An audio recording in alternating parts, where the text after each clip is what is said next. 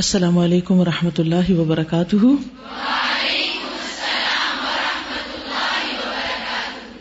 کیا حال ہے سب کا؟ الحمد للہ پنکھے چل گئے، گرمی آ گئی۔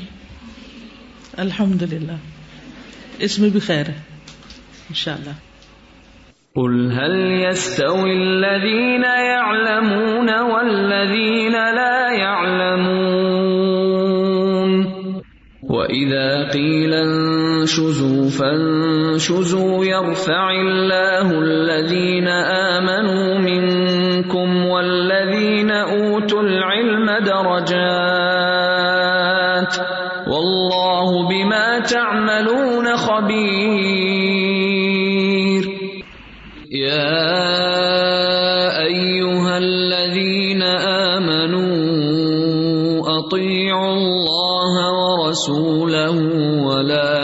تولوا عنه وأنتم تسمعون. ابھی آپ سن رہے تھے کہ والذین اوت العلم درجات۔ جو جو انسان کا علم بڑھتا ہے، اس کا درجہ بڑھتا چلا جاتا ہے۔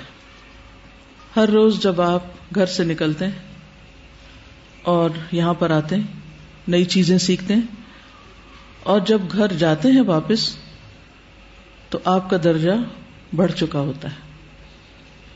اور اس طرح پورا سال یا پورا عرصہ جو آپ زندگی کا ہر روز علم حاصل کرنے میں گزارتے ہیں اور جتنا علم حاصل کرتے ہیں، جتنے اخلاص کے ساتھ حاصل کرتے ہیں، اسی اعتبار سے آپ کے درجات بڑھتے چلے جاتے ہیں۔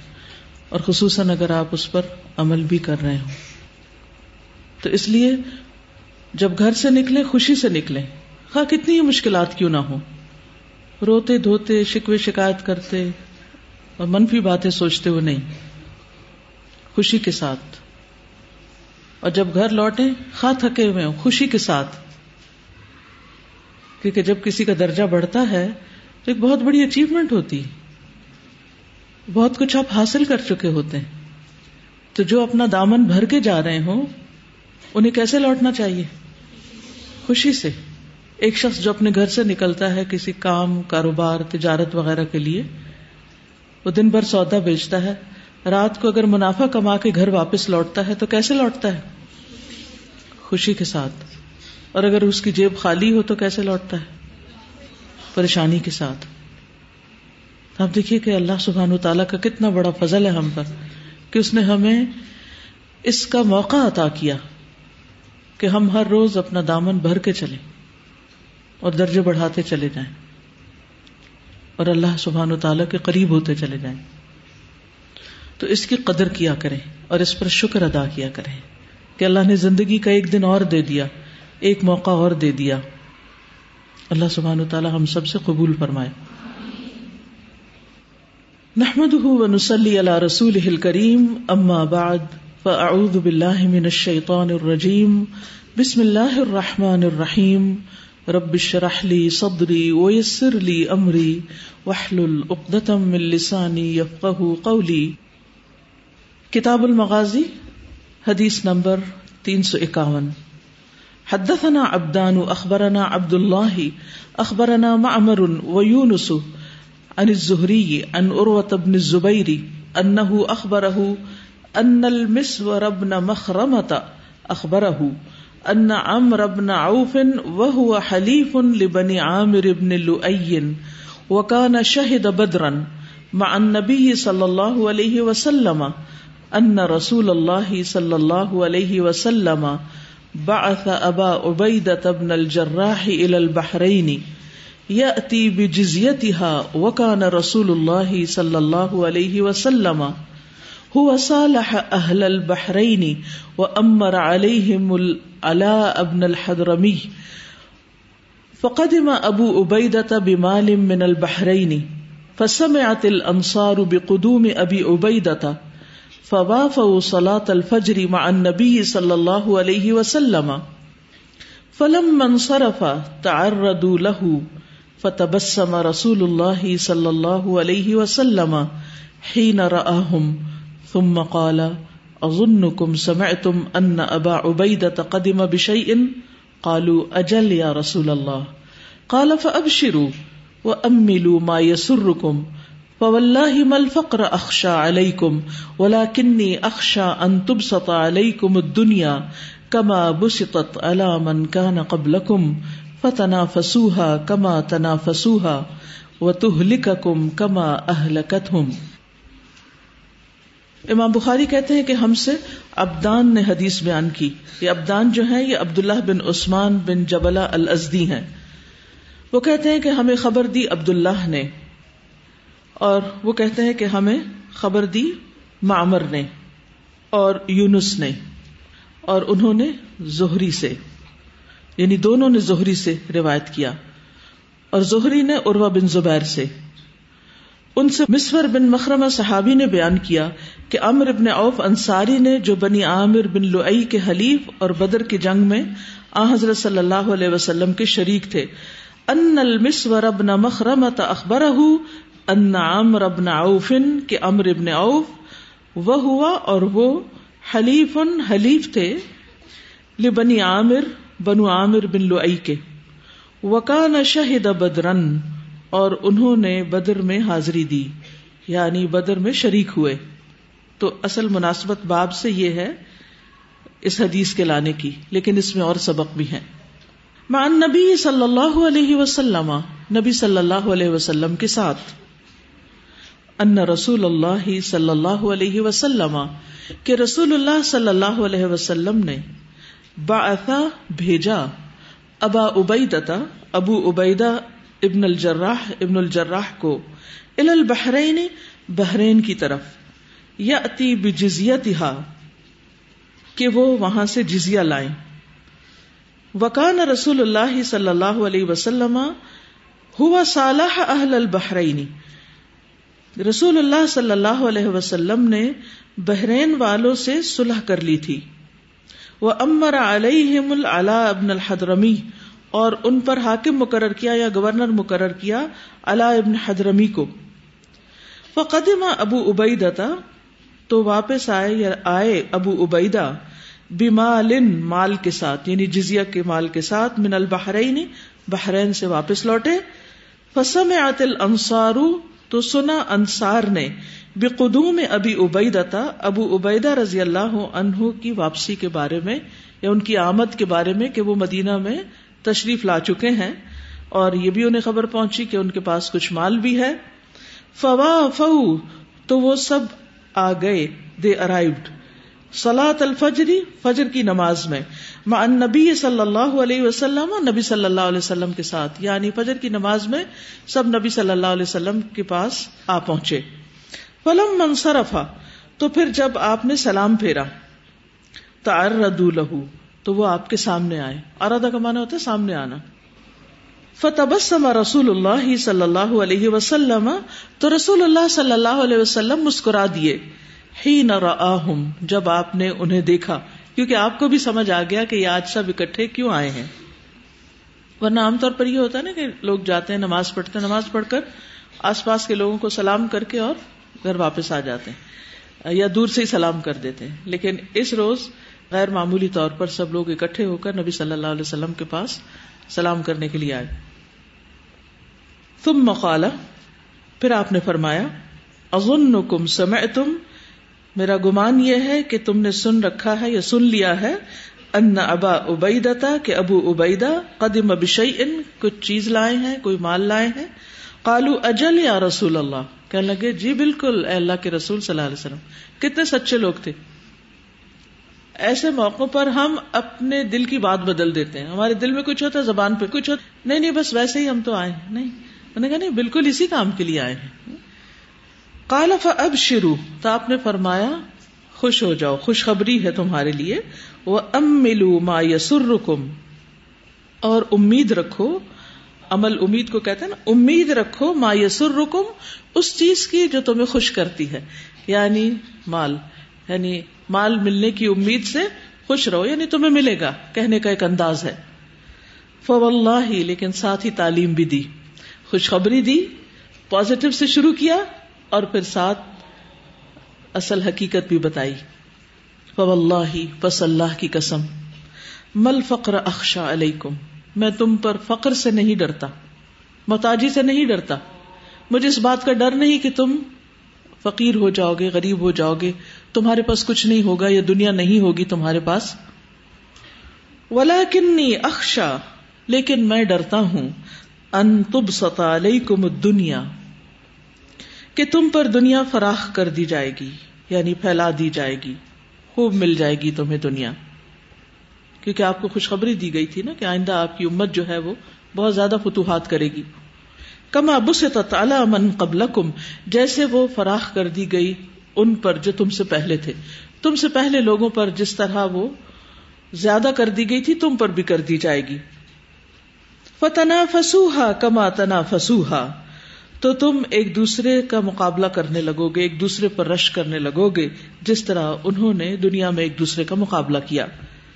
وہ تو کم اور وہ دنیا تمہیں ہلاک کرے گی۔ کما اہلکت ہم جس طرح اس دنیا نے ان کو ہلاک کیا۔ تو اس حدیث میں دنیا کی حقیقت کے بارے میں بہت زبردست سبق ملتے ہیں۔ سب سے پہلے تو ہم دیکھیں گے کہ کس طرح نبی صلی اللہ علیہ وسلم اپنے صحابہ کو ویلکم کرتے۔ جب وہ سب آئے تو آپ نے انہیں یہ نہیں کہا کہ اچھا آج تمہیں موقع مل گیا سلام کرنے کا۔ آج تمہیں یاد آ گیا سلام کرنا۔ کچھ مطلب تھا نا تو آ گئے۔ ہمارے یہاں اس طرح کی بد اخلاقی کی جاتی تھی۔ یہ سراسر بد اخلاقی چاہے ہم اپنے بچوں کے ساتھ کریں، چاہے اسٹوڈینٹس کے ساتھ کریں، چاہے اپنے دوستوں کے ساتھ ایون کریں، چاہے فرینکنیس میں کریں۔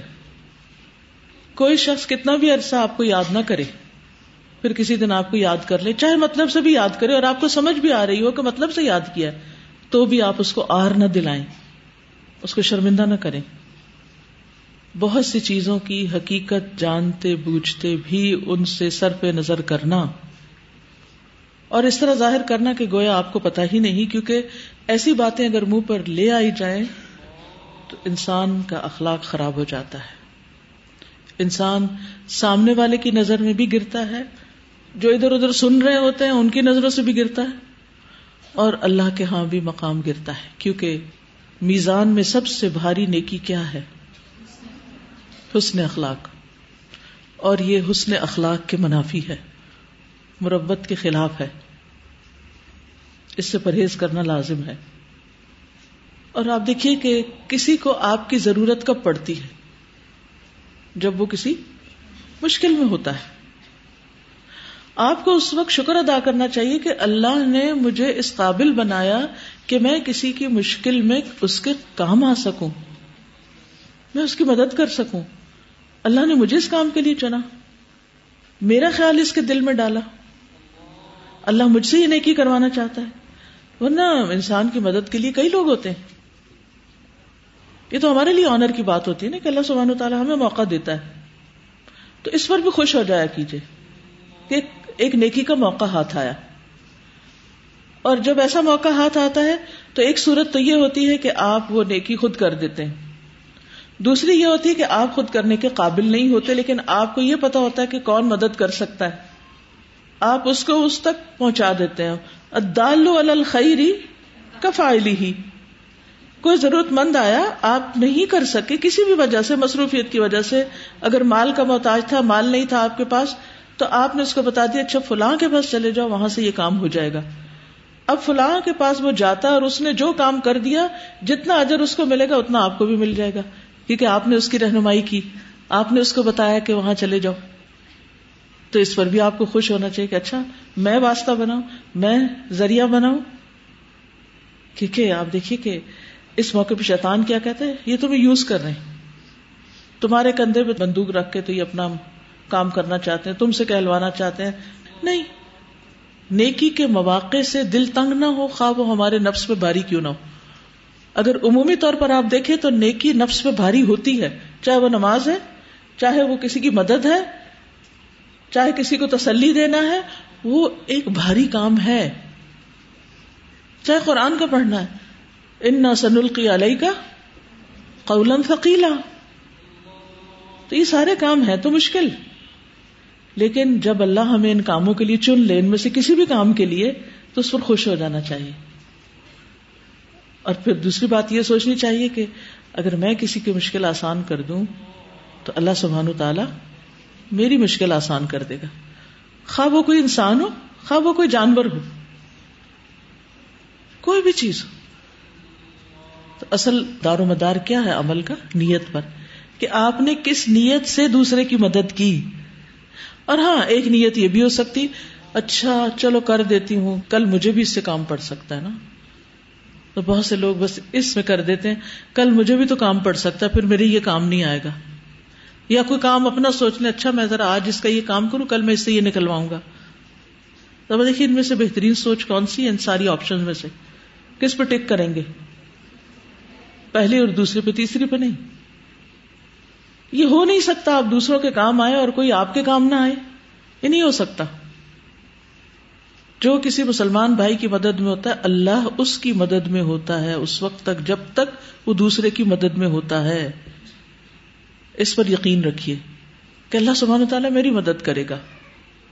تو دل تنگ نہ ہو۔ اگر نفس پہ کوئی چیز بھاری ہو تو اسے کنٹرول کریں۔ اس کا اظہار نہ کریں۔ پیشانی میں بل نہ آنے دیں۔ ابس اللہ انجا اہل وما یدری کلا اللہ یزکا او یذکر فتنفعه الذکرا تو اس لیے حت الوسع کوشش کریں۔ چاہے کوئی اسٹوڈینٹ سوال لے کر آئے۔ چاہے کوئی کسی بھی طرح کوئی حاجت مند آئے ویلکم کریں، توجہ سے بات کو سنیں۔ اور اگر آپ نہیں سن سکتے، تو کل لہم قولم میسورا کو اچھی سے بات کر دیں، تاکہ اس کا دل کچھ تو سکون میں آ جائے۔ یعنی ضروری نہیں ہوتا کہ ہم ہر شخص کا ہر مطالبہ پورا کر سکیں۔ ہیومنلی پاسبل نہیں، اس لیے کہ ہمارے ریسورسز چاہے ہم کچھ بھی ہوں، بہت ہی لمیٹڈ ہیں۔ ہر اعتبار سے، علم کے اعتبار سے، بھی مال کے اعتبار سے، ہر اعتبار سے۔ ہم محتاج ہیں، ہم کمزور ہیں۔ لیکن اچھے اخلاق میں تو کنجوسی کرنے کی ضرورت نہیں نا۔ یعنی یہ تو اللہ نے ہمیں دیا ہے نا کہ اچھی سوچ اور اچھا بول۔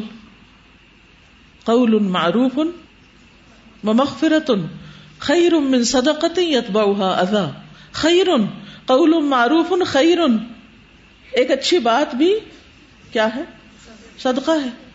الکلمت الطیبت صدقہ۔ تو کوئی اچھی بات کر دیں بات ختم۔ اصل میں تو پھر آپ اس ساری سچویشن کو امیجن بھی کریں اور ٹیکسٹ کو سامنے رکھ کے دیکھیں۔ ابو عبیدہ آئے ہیں جیسے رات کو ہی مثلاً آئے ہوں گے۔ اور پھر انصار آ جاتے ہیں صبح۔ آپ کے پاس آتے ہیں، آپ کو سلام کرتے ہیں۔ آپ کو سمجھ آ جاتا ہے کہ کیوں آئے ہیں۔ کیونکہ جو ہی سلام تھے نا تارد لوگ آگے آگے۔ ارزا آڑ کو کہتے ہیں نا جو آگے آ جاتی۔ تو آگے آگے آپ کے۔ یعنی اپنی پریزنس کا احساس دلایا۔ فتبسم رسول اللہ صلی اللہ علیہ وسلم۔ اور یہ بھی کتنا پیارا تعلق ہوتا ہے کہ جس میں انسان ان کہے، کسی کی بات سمجھ جائے اور اس پر مسکرا دے۔ کہ کسی نے بتایا، نہیں، ابھی آپ کو کچھ، لیکن دوسرے کو خود ہی سمجھ آ گئی۔ تو آپ صلی اللہ علیہ وسلم اس طرح دوسروں کے مزاج سمجھتے تھے۔ یہ غیب کا علم نہیں ہوتا۔ یہ صرف انسانوں میں دلچسپی کی بنا پر ہوتا ہے کہ آپ کو دوسرے کی بات سمجھ آ جائے۔ عموماً یہ جو ایک دوسرے سے شکایت ہوتی ہے نا، تمہیں تو میری بات ہی نہیں سمجھ آتی۔ وہ اس بنا پہ ہوتی ہے کہ ایک دوسرے سے کوئی دلچسپی نہیں ہوتی۔ جس سے ہمیں دلچسپی ہوتی ہے، جس کو ہم سے دلچسپی ہوتی ہے، اس کو ہماری ساری رمزیں سمجھ آ رہی ہوتی ہیں۔ تو یہ نبی صلی اللہ علیہ وسلم کا انداز پتہ چلتا ہے کہ ان کو انصار سے کتنی محبت تھی، پیچھے ہم ساری تفصیلات ویسے بھی پڑھ چکے ہیں کہ اگر میں ہجرت نہ کرتا تو میں انصار میں سے ایک ہوتا۔ تو پھر آپ نے کیا فرمایا؟ اب شروع خوشخبری ہے۔ Good news yes it's true وہ ام ملو اور اچھی امید رکھو۔ ماں یسر رکم اس چیز کے بارے میں جو تمہیں خوش کرتی۔ یعنی آپ نے اب شروع ام ملو اور یسر رکم سرور یعنی بشارت، عمل اور سرور، تین اچھے لفظ استعمال کیے۔ دل خوش کر دیا ان کا۔ اس کے بعد آپ نے بات سمجھائی جو سمجھانے کی تھی، یہ ہے تربیت۔ اس کو تربیت کا انداز کہتے ہیں۔ آپ نے یہ نہیں کہا اچھا وہ میں لیکچر تو بعد میں دوں گا نا، ان کو ساری پھر بتاؤں گا، ابھی تو چلے، اب ان کو کیا بات کری مائنڈ نہ کر جائے۔ یہ بھی نہیں ڈرنا چاہیے کہ کسی کو کوئی حق بات بتانی ہو یا کوئی اچھی بات بتانی ہو تو اس سے انسان ڈرتا رہے کہ یہ مائنڈ نہ کر جائے۔ نہیں، اچھے انداز میں۔ وہ کتنے خوبصورت انداز میں کہتے ہیں کہ مل فقرا اخشا علیکم۔ میں اس سے نہیں ڈرتا کہ تم پر فقر آ جائے گا، محتاجی آ جائے گی۔ بولا کنی اکشا تب ستا علیکم دنیا لیکن دنیا کی فراخی کی وجہ سے میں ڈرتا ہوں کہ جب تمہیں دنیا زیادہ مل جائے گی تو تم دین سے غافل نہ ہونے لگو، آخرت کو بھول نہ جاؤ۔ کیونکہ تم سے پہلوں کے ساتھ یہی ہوا۔ کیونکہ جب دنیا زیادہ ملنے لگتی ہے، تو انسان لا محالہ خواہشات کی پیروی کرنے لگتا ہے۔ پھر وہ اعلی مقاصد بھولنے لگتا ہے۔ اور جب خواہشات کی پیروی کرنے لگتا ہے، تو پھر بہت سی چیزوں میں، اپنے فرائض میں، ذمہ داریوں میں کوتا کرنے لگتا ہے کوتا ہونے لگتی ہے اس سے۔ جب ایک بزنس کی بجائے دو دو سے تین تین سے چار ہو جائیں تو پھر جو جو مال بڑھتا جاتا ہے، پھر اس کا کام بڑھ جاتا ہے۔ جب کام بڑھتا ہے تو نمازوں کے اوقات شرنک ہوتے ہیں۔ آہستہ آہستہ کبھی ویسے ہی قزا ہونے لگتی، تاخیر ہونے لگتی۔ اور پھر جب مال زیادہ آتا ہے تو اس کو استعمال بھی کرنا ہے۔ اب یہاں انویسٹ کرو یا یہ خریدو یا وہ خریدو، تو دماغ میں سارا وقت ایون نماز کے اندر بھی سارا وقت کوئی کچھ گھومتا رہتا ہے۔ اسی طرح باقی چیزیں بھی۔ پھر انسان کو یہ سمجھ نہیں آتی کہ کہاں خرچ کروں۔ پھر وہ ادھر ادھر ضائع کرنے لگتا ہے، اصراف کرنے لگتا ہے۔ کیونکہ بہت بڑا امتحان ہے مال بھی۔ اسی طرح باقی چیزیں بھی، ہر چیز کا ایک فتنا بھی۔ اور پھر خاص طور پر جس چیز کا ذکر کیا۔ فتنا فسوہا کما تنا فسوہا تم بھی اسی طرح ایک دوسرے کا مقابلہ کرو گے مال میں، جیسے وہ کرتے رہے۔ دنیا کی حقیقت کے بارے میں فکل القلوب میں شاید آپ میں سے کچھ لوگوں نے پڑھا ہو نا، جس میں آتا ہے کہ سورت الحدید کی وہ آیت ہے کہ دنیا کی زندگی کی حقیقت کیا ہے۔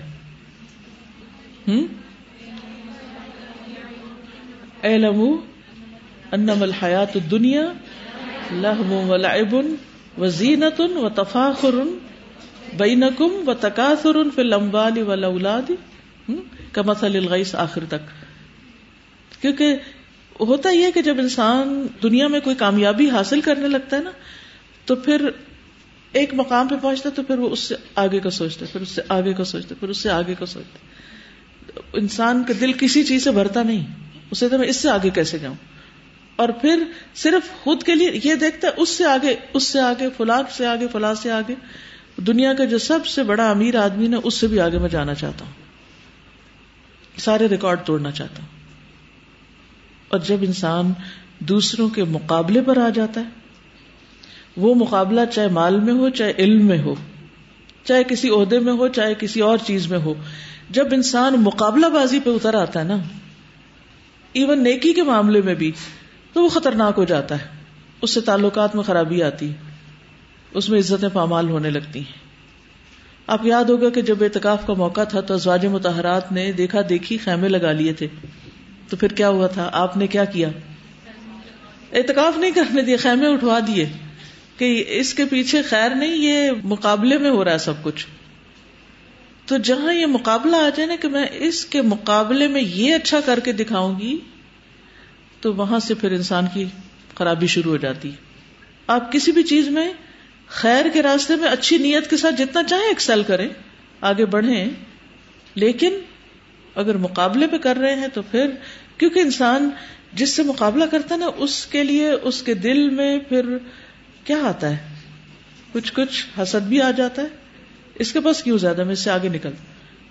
تکبر بھی آ جاتا ہے۔ اور بھی کئی خرابیاں آتی ہیں۔ اور وہ جو ایک محبت اور بھائی چارہ ہوتا ہے نا، وہ نہیں رہتا۔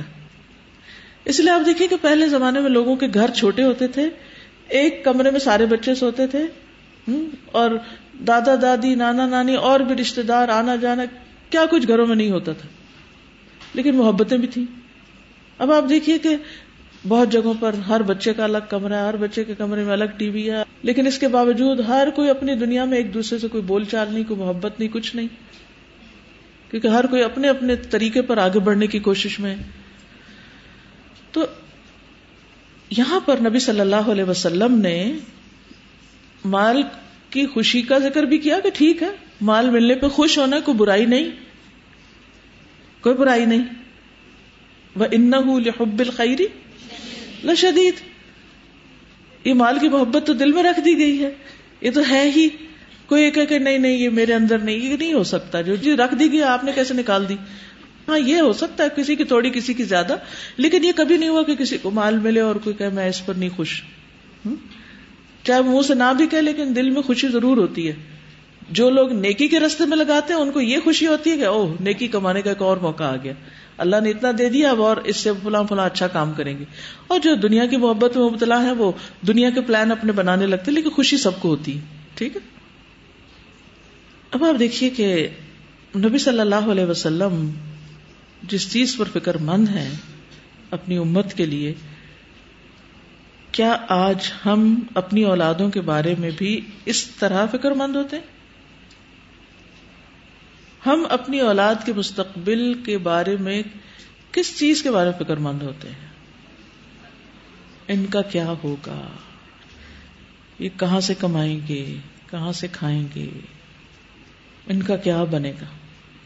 اکثر ماں باپ کا غم اپنی اولاد کے بارے میں یہی ہوتا ہے۔ آپ میں سے اس وقت جو سن رہے ہیں، ان میں سے کچھ ماں باپ ہوں گے، کچھ تو اولاد ہوگی۔ جتنے بھی ماں باپ ہیں، وہ سوچے کہ وہ اپنے بچوں کے لیے جو غمگین ہوتے ہیں یا فکر مند ہوتے ہیں، کس بات پہ ہوتے ہیں؟ یہ پڑھ نہیں رہے۔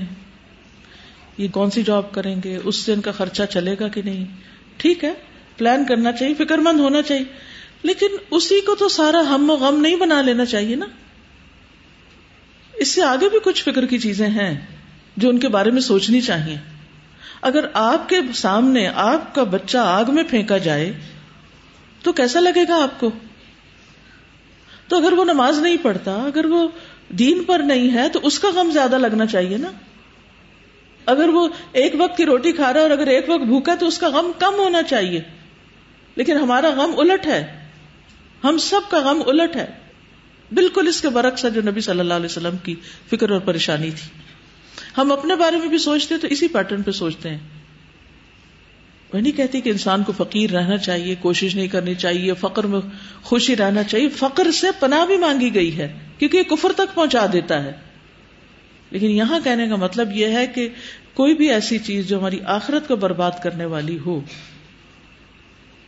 وہ نقصان دے چاہے وہ فقر ہو، چاہے وہ دولت ہو، چاہے وہ گنا ہو، دونوں ہی چیزیں نقصان دیں ہاں کوئی بھی چیز، وہ کتنی بھی زیادہ ہو، لیکن اس کے ذریعے اگر ہم اپنی آخرت بنا رہے ہیں، تو پھر فکر کی بات نہیں۔ آپ بچوں کی دنیا کے بارے میں فکر مند ہوں لیکن اس سے زیادہ ان کی آخرت کے بارے میں فکر مند ہوں، کیونکہ اگر وہ اپنی آخرت کی فکر کرنے والے بن گئے نا، ان کو مال نقصان نہیں دے گا۔ ان کو ان کا علم نقصان نہیں دے گا۔ وہ دنیا میں کہیں بھی ہوں، کوئی چیز انہیں نقصان نہیں دے گی۔ وہ محفوظ ہیں، کیونکہ ان کی آخرت اچھی لیکن اگر آخرت اچھی نہیں، تو وہ خطرے سے باہر نہیں۔ وہ خطرے میں، وہ ڈینجر میں۔ پھر پریشانی کی ضرورت ہے۔ تو بہرحال دنیا میں رغبت کی ایک طرح سے نفی کی گئی ہے کہ دنیا میں رغبت اور اس کی محبت نہیں ہونی چاہیے۔ یا محبت تو ہے لیکن وہ آخرت کی فکر سے زیادہ نہیں ہونی چاہیے۔ آخرت کی فکر، آخرت کا غم ہر غم سے اوپر ہونا چاہیے۔ اپنے آپ کو بھی اسی کرائٹیریا پہ پرکھا کریں۔ اپنے آپ سے پوچھا کریں۔ اٹھتے بیٹھتے آگے پیچھے کبھی کسی کو اپنے سے آگے کسی بھی فیلڈ میں دیکھ کر اس وقت انسان سوچتا ہے میں پیچھے رہ گیا۔ پھر سوچا کرے کہ میری آخرت، کیا اس میں میں زیادہ سے زیادہ جو نیکی کا کام کرنے والے ہیں، ان جیسا کچھ بھی کرنے کی کوشش کرتا وہاں کا کیا ہوگا؟ کچھ ملے تو تب بھی یہی سوچا کرے۔ یہاں تو مل گیا ہے، وہاں کا کیا ہوگا؟ تو غم آخرت ہر غم سے زیادہ کر لیں۔ پھر دنیا نقصان نہیں دے گی۔ اللہ سبحان تعالیٰ اپنے محبوب بندوں کو دنیا سے بچاتا ہے۔ یعنی دنیا کی محبت نہیں ان کے اندر آنے دیتا۔ رسول اللہ صلی اللہ علیہ وسلم نے فرمایا، اللہ عز و جل اپنے جس بندے سے محبت کرتا ہے، اسے دنیا سے اسی طرح بچاتا ہے جیسے تم لوگ اپنے مریض کو کھانے پینے سے بچاتے ہو۔ پرہیزی کھانا دیتے ہیں نا اس کو۔ ہر چیز نہیں جو وہ مانگتا اسے دیتے۔ کیونکہ کھانے کی صورت میں تمہیں اس کی طبیعت خراب ہونے کا اندیشہ ہوتا ہے۔ تخافو نہ آئی سنن ترمزی کی روایت ہے، جب اللہ کسی بندے سے محبت کرتا ہے، تو اسے دنیا سے اس طرح روکتا ہے، جس طرح تم میں سے کوئی اپنے مریض کو پانی سے روکتا ہے۔ روکتا سے مراد یہ نہیں کہ اس کو دنیا دیتا نہیں ہے، یہ بھی ایک معنی ہو سکتا ہے۔ اس کا مطلب یہ ہے کہ وہ اس کو اس کی طرف راغب ہونے سے روکتا ہے، یا اس کی محبت یا اسی میں مشغول ہونے سے روکتا ہے۔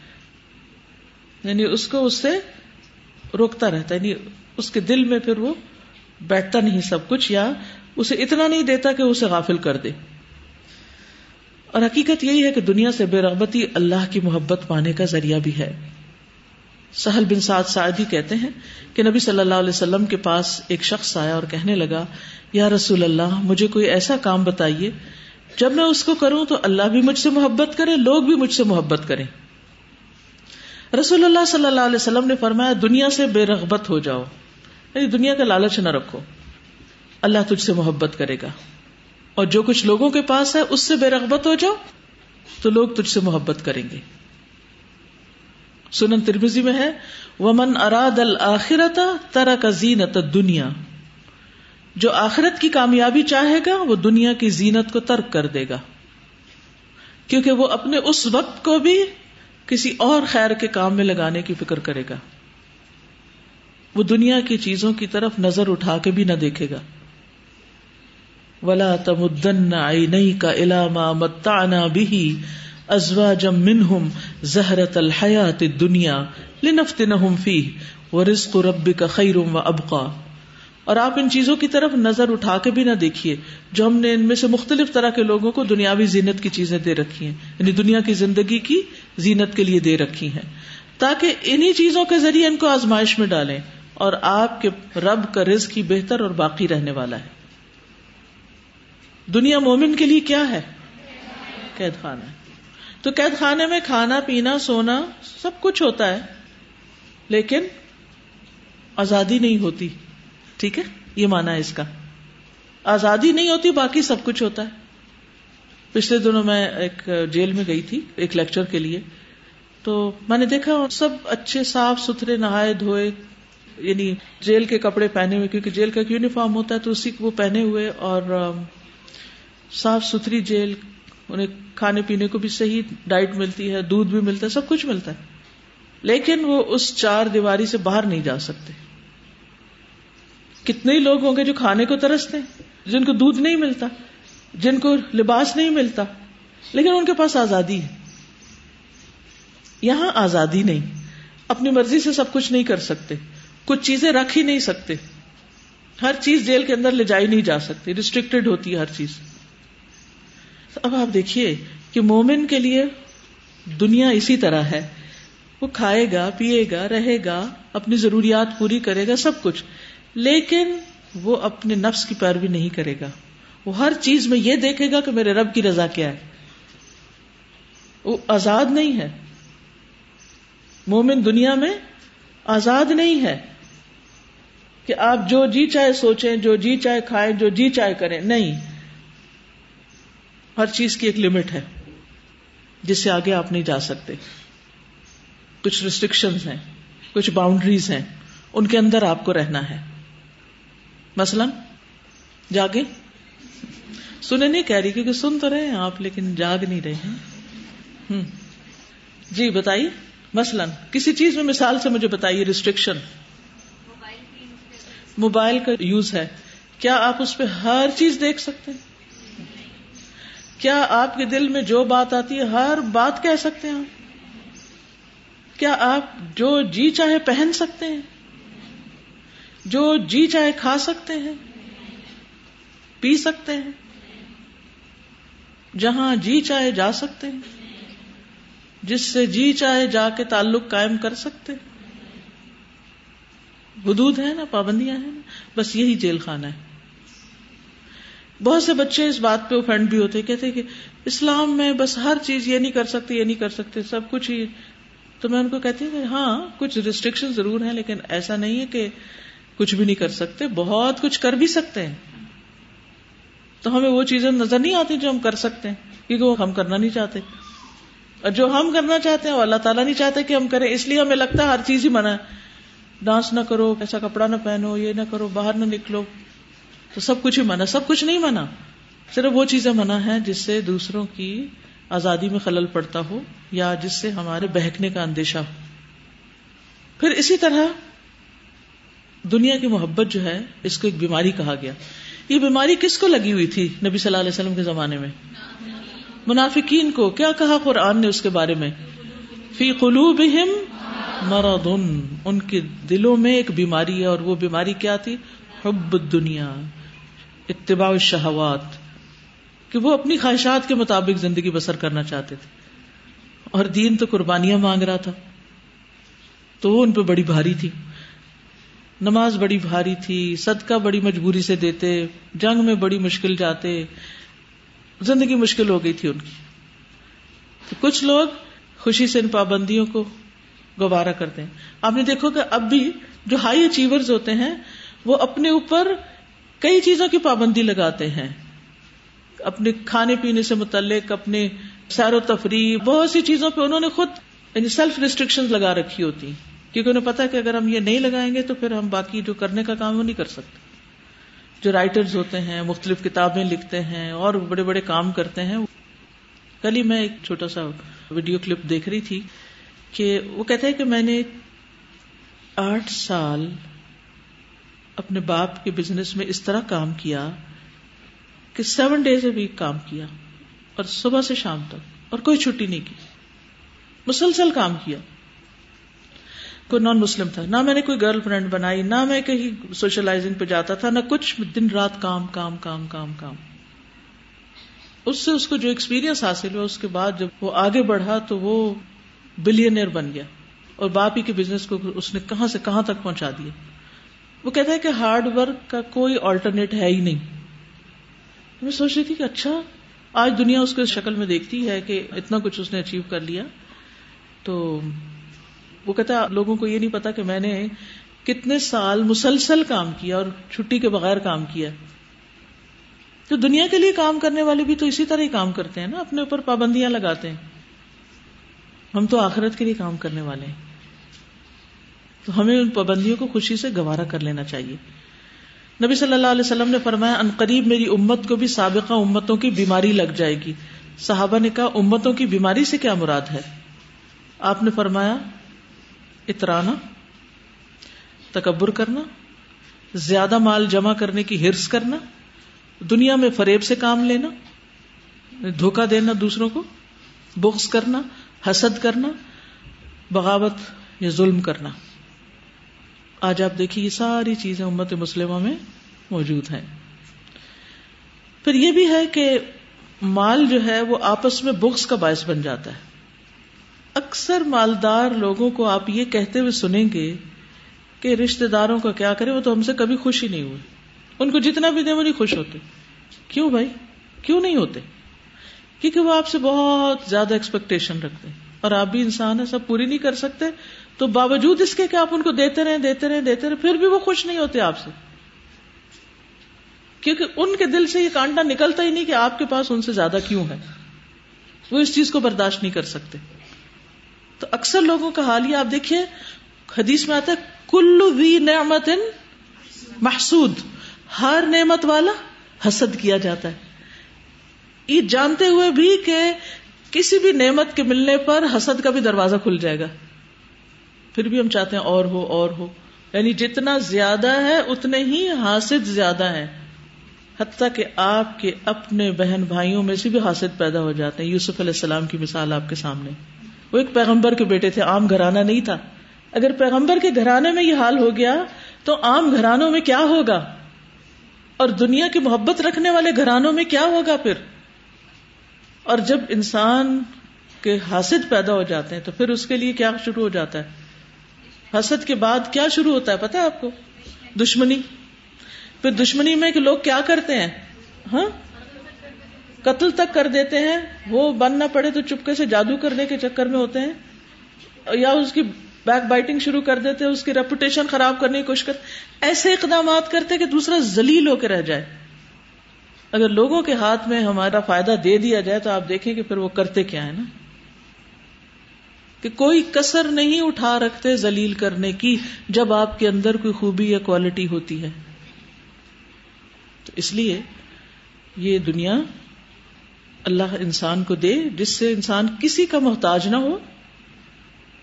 لیکن اس میں ہماری رغبت اور اس کی طرف ایسی دوڑ نہ ہو کہ جس کی وجہ سے ہم اللہ سے غافل ہو جائیں، اپنی آخرت سے غافل ہو جائیں، یا پھر ہم دنیا میں چین سے رہ ہی نہ سکیں۔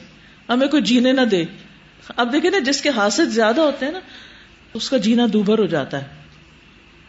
وہ کبھی ادھر سے کچھ سنتا ہے، کبھی ادھر سے، کبھی ادھر سے، کبھی ادھر سے۔ کنٹینیوسلی کچھ نہ کچھ مسائل اس کے سامنے کھڑے ہی رہتے ہیں۔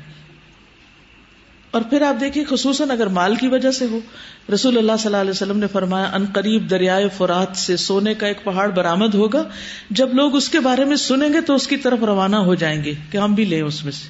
پہاڑ ہے، آخر ہمیں بھی کچھ مل جائے گا۔ بس جو لوگ اس کے پاس ہوں گے، وہ کہیں گے، اگر ہم نے ان لوگوں کو چھوڑ دیا یعنی آنے دیا، تو وہ اس سے سارے کا سارا لے جائیں گے۔ پھر وہ اس پر قتل و قتال کریں گے۔ بس ہر سو میں سے ننانوے آدمی قتل کر دیے جائیں گے۔ ہنڈریڈ میں سے نائنٹی نائن قتل کر دیے جائیں گے جو اس سونے کے پہاڑ کے پیچھے دوڑیں گے۔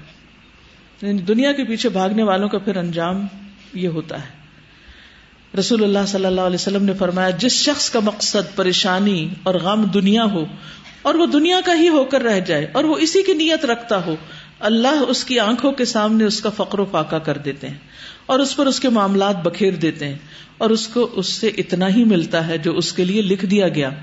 اور جس شخص کا مقصد اور ہرس آخرت ہو، وہی اس کا ہدف بن جائے، وہ اسی کی نیت کرتا ہو۔ تو اللہ حز و جل اس کے دل میں گنا ڈال دیتے ہیں اور اس کے معاملات کو یکجا کر دیتے ہیں۔ اس کو اپنی حاجتوں کے لیے بھاگنا نہیں پڑتا اور دنیا اس کے پاس ذلیل ہو کر آتی ہے۔ آپ آخرت کی فکر کریں، دنیا کی ضروریات اللہ پوری کرے گا۔ دنیا کی طرف سے آخرت کا نقصان بھی ہوتا ہے۔ من کا نہ یورید ہر فت دنیا نتی ہی منہا و مالہ فی الآخرت من نصیب۔ رسول اللہ صلی اللہ علیہ وسلم نے فرمایا، جس نے دنیا کی طلب کی، اس نے اپنی آخرت کو نقصان دیا۔ جس نے آخرت کا مطالبہ کیا، اس نے اپنی دنیا کو نقصان دیا۔ بس تم باقی رہنے والی زندگی کے بدلے فنا ہونے والی دنیا کا نقصان ہونے دو۔ کوئی بات نہیں، ہونے دو نقصان۔ آخرت تو بچے گی۔ اور پھر خاص طور پر اگر اللہ کی نافرمانی کے باوجود دنیا زیادہ ہو رہی ہو تو وہ کیا ہوتا ہے؟ اس کو کیا بولتے ہیں؟ استدراج۔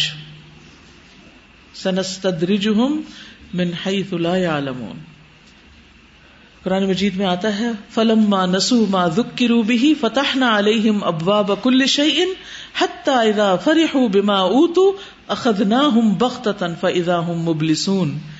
جب انہوں نے ان چیزوں کو فراموش کر دیا جن کے ذریعے انہیں نصیحت کی گئی تھی، تو ہم نے ان پر ہر چیز کے دروازے کھول دیے، خوب دنیا دی ان کو۔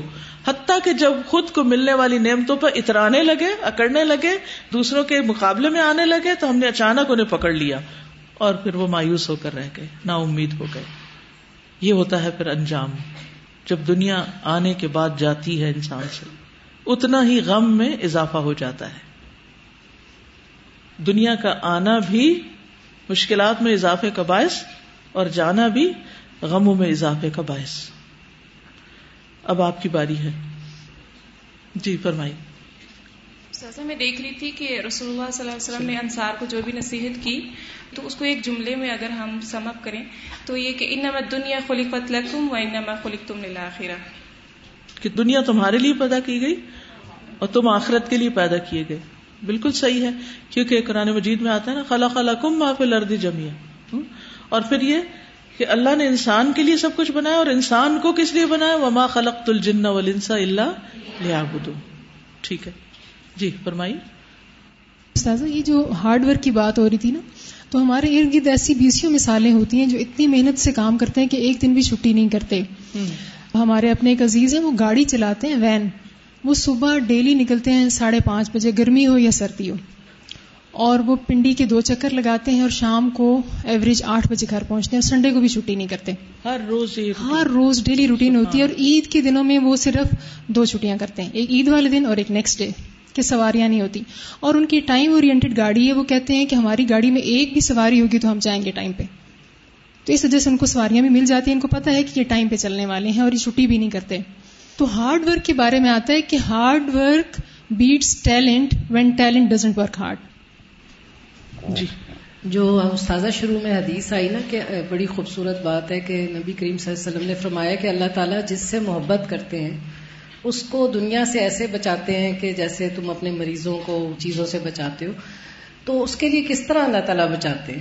اللہ تعالیٰ ہم ایسی سچویشن میں ڈالتے ہیں کہ مثلا اگر بچیاں ہیں اپنے ماں باپ کے گھر میں ہیں تو ماں باپ جو ہے وہ دوسری کو زیادہ دے رہے ہیں، اس کے لیے کپڑے زیادہ لا رہے ہیں، اس کو ہر چیز اس کی پسند کی، جو لاڈلی بیٹی ہے، اس کو دے رہے ہیں۔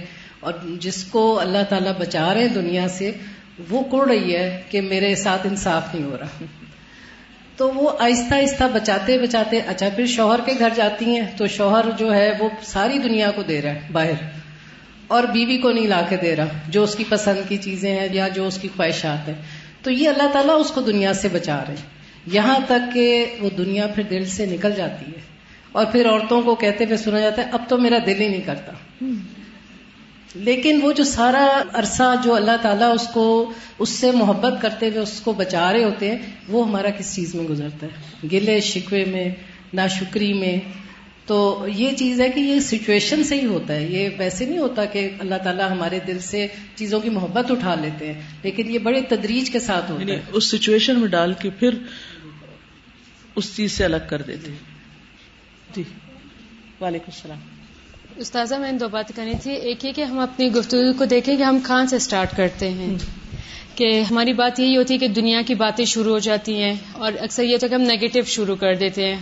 کسی کو اگر ہم نے بات کری تو ہم نیگیٹو بات شروع کر دیتے اور یہ کیے کہ مال کی بات ہوئی اور وقت کی تو میرے ماموں ہیں الحمد للہ ان کا بزنس کے بارے میں۔ کہ ان کے جو ہیں سرونٹ وغیرہ، وہ کہتے ہیں اگر ان کے جو ٹائم مقرر ہے، اس پر آنا ہوتا ہے۔ اگر ایک منٹ بھی لیٹ ہو گئے، تنخواہ سے پیسے کاٹنے لگ جاتے ہیں۔ تو یعنی کہ اسی، یہ ترقی ہوئی ہے کہ وقت کی بہت پابندی کرتے ہیں وہ۔ یہ بات کرنی تھی، جزاک اللہ۔ سازا، جیسے سورہ متفقین میں آتا ہے کہ وفید علی کا فل یا تناف فصل متنافسون تو پھر جیسے ابھی آپ نے بات کی کہ نیکیوں میں مقابلہ بازی، تو پھر بیلنس ہم اس کو کیسے کریں گے؟ مقابلہ بازی دنیا کے بارے میں بات ہو رہی ہے۔ نمبروں میں مقابلہ بازی نہ کریں، لیکن خیر کے کام میں تو اگر کوئی آگے جا رہا ہے تو اس سے آگے جانے کی کوشش کریں۔ وہ اس لیے نہیں کوشش ہوگی کہ اس کو آپ نے ہرانا ہے۔ وہ پازیٹو کوشش سابق مغفرت من ربکم میں آتا ہے۔ تو پھر رو اللہ. السلام علیکم استاذہ. مجھے ایک بات آج کلیئر ہوئی ہے کہ اللہ تعالیٰ اگر آپ کو روکتا ہے کسی چیز سے تو وہ اس لیے نہیں ہے کہ آپ عجیب لگو یا آپ درویشوں کی طرح جو لوگ کہتے ہیں نا کہ جو دین پہ آتے ہیں تو بس وہ اسی کے رہ جاتے ہیں اور دنیا سے بالکل آؤٹ ہو جاتے ہیں. ایسا نہیں، اللہ تعالیٰ آپ کو روکتا ہے تاکہ آپ بہتر کام کر سکو، تاکہ وہ ٹائم کہیں اور یوٹیلائز ہو. اور دوسری بات یہ کہ اگر ہم لائک دیکھتے ہیں کہ کسی کو ڈائٹ کرنی پڑ جائے نا پارٹی آ رہی ہے کچھ ہو رہا ہے تو وہ اپنی فیوریٹ چیزیں بند کر دے گا اپنے اوپر اور وہ اپنے آپ کو روز دیکھے گا کہ نہیں اتنا میں اور کری ہوں اتنا میں نے اور گٹا تو اپنے آپ کو بار بار موٹیویٹ بھی کرتے ہیں نا کہ میں نے کرنا ہے حالانکہ ان کے اوپر بھاری ہوتا ہے۔ تو اسی طرح ہمارے اوپر بھاری ہے مگر ہمیں کرنا ہے کیونکہ بالکل۔ دوسرا راستہ۔ اچھا۔ سمجھ آ گئی؟ کیا سمجھ آئی؟